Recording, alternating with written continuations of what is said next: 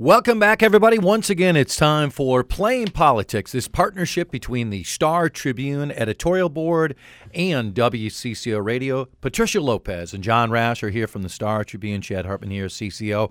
John, let's start with North Korea. The news coming out yesterday that they've launched their longest range missile yet. The president, with comments, will take care of it. Uh, comments from the Secretary of State, the Secretary of Defense, the president obviously has spoken out with pretty strong rhetoric many, many times in nicknames. They've offered different sanctions. They've tried to work with China.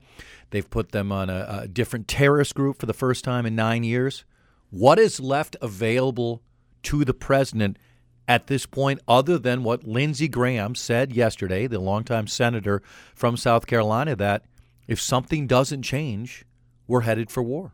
Well, first on that specific comment, well, first on that specific comment, it seems that saying something like that suggests that the discussion of a military solution is deeper and further down the line than most people think. And yeah.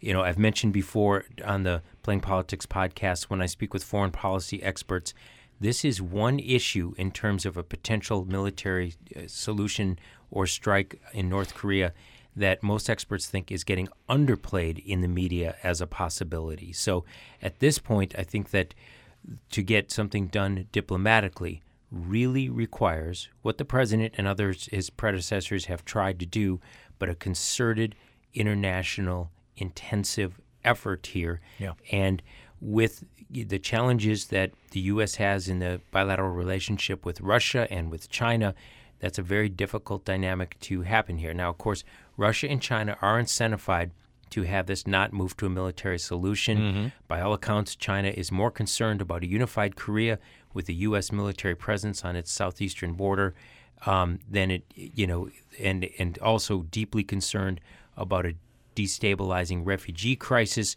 So they want to avoid both of those kinds of outcomes. But to date, they have not been able or willing to apply the requisite pressure to get Kim Jong Un to stand down at this point. This Which latest this latest ballistic missile test is